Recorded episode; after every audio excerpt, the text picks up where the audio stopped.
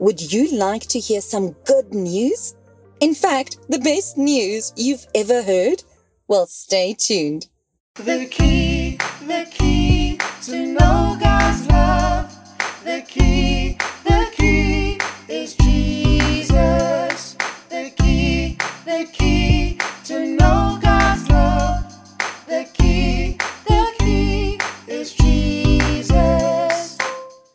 Friends, it's Lally, and welcome to Dark Sadeo Kids Storytime, where you can be part of every Bible story.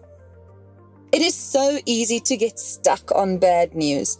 We hear it and see it everywhere on the television, YouTube, social media, radio, even at birthday parties, and sometimes even from our friends at church. Today, I would like to share with you the best good news that you will ever hear. You ready for it?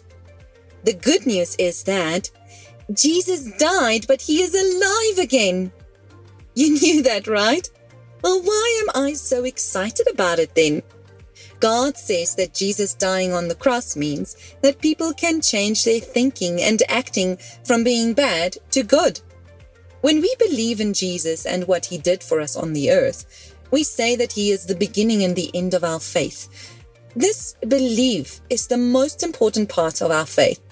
When Jesus rose from the dead, he proved to everyone in the world that he is the Son of God and that he conquered death.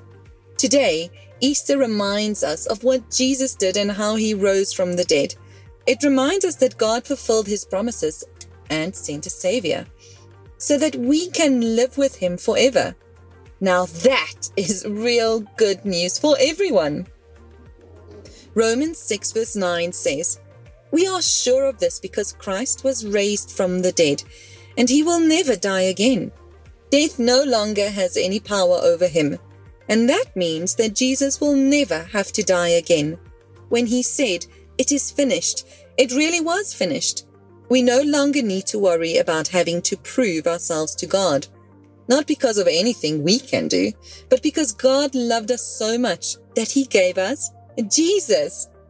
Let's pray together. Dearest God, thank you for sending Jesus. We are so grateful for the good news. Thank you for loving us so much and for sending Jesus to take our place. Help us to share the good news with everyone around us. In Jesus' name we pray. Amen.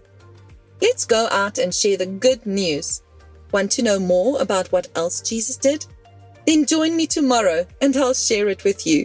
And remember, Jesus is the key to the good news because Jesus loves me. Jesus loves you.